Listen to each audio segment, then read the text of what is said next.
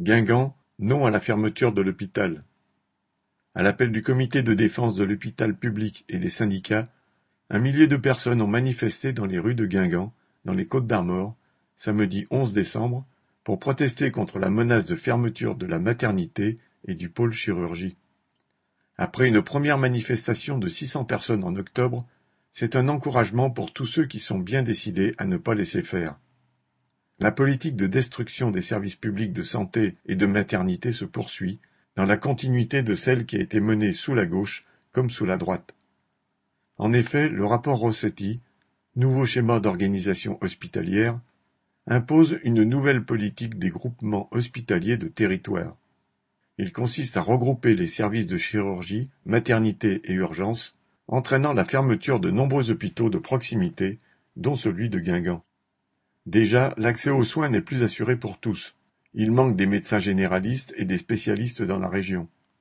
Comment pourrait-il en être autrement, puisque depuis des années, on ne forme plus assez d'obstétriciens, d'anesthésistes, d'infirmières, de médecins, et que par souci d'économie, le gouvernement Macron continue même à fermer des lits en période de Covid. Lorsque les directions hospitalières prétendent que c'est pour assurer les interventions dans de meilleures conditions de sécurité qu'elle ferme maternité et chirurgie, personne n'est dupe et la population a mille fois raison de se mobiliser. La manifestation a regroupé des personnes de tous âges, conscientes que sans l'hôpital, c'est le retour au Moyen Âge. Un cortège dynamique, arborant de nombreuses pancartes brandies par le personnel de santé. Sauve ton hôpital, un jour il te sauvera. Par des parents, activité bébé et femmes enceintes en soutien à la maternité. Par des enfants, J'aime ma mater.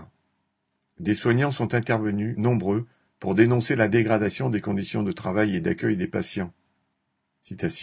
On est sidéré de voir qu'on puisse imaginer fermer ces services. Pour la population, il est important de maintenir cette continuité des soins et on se bagarre chaque jour pour que ça marche, a déclaré une infirmière du bloc opératoire. Une autre, sage-femme, confiait On vit dans l'incertitude et dans un climat très stressant.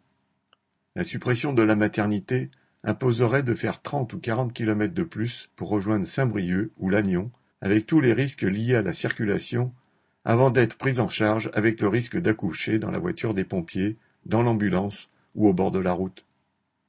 Un gynécologue s'interrogeait. Et si un drame se produit au bord de la RN 12, qui va en prendre la responsabilité? L'affaire ne va pas s'en arrêter là. Les organisations appellent à un nouveau rassemblement en janvier prochain. Correspondant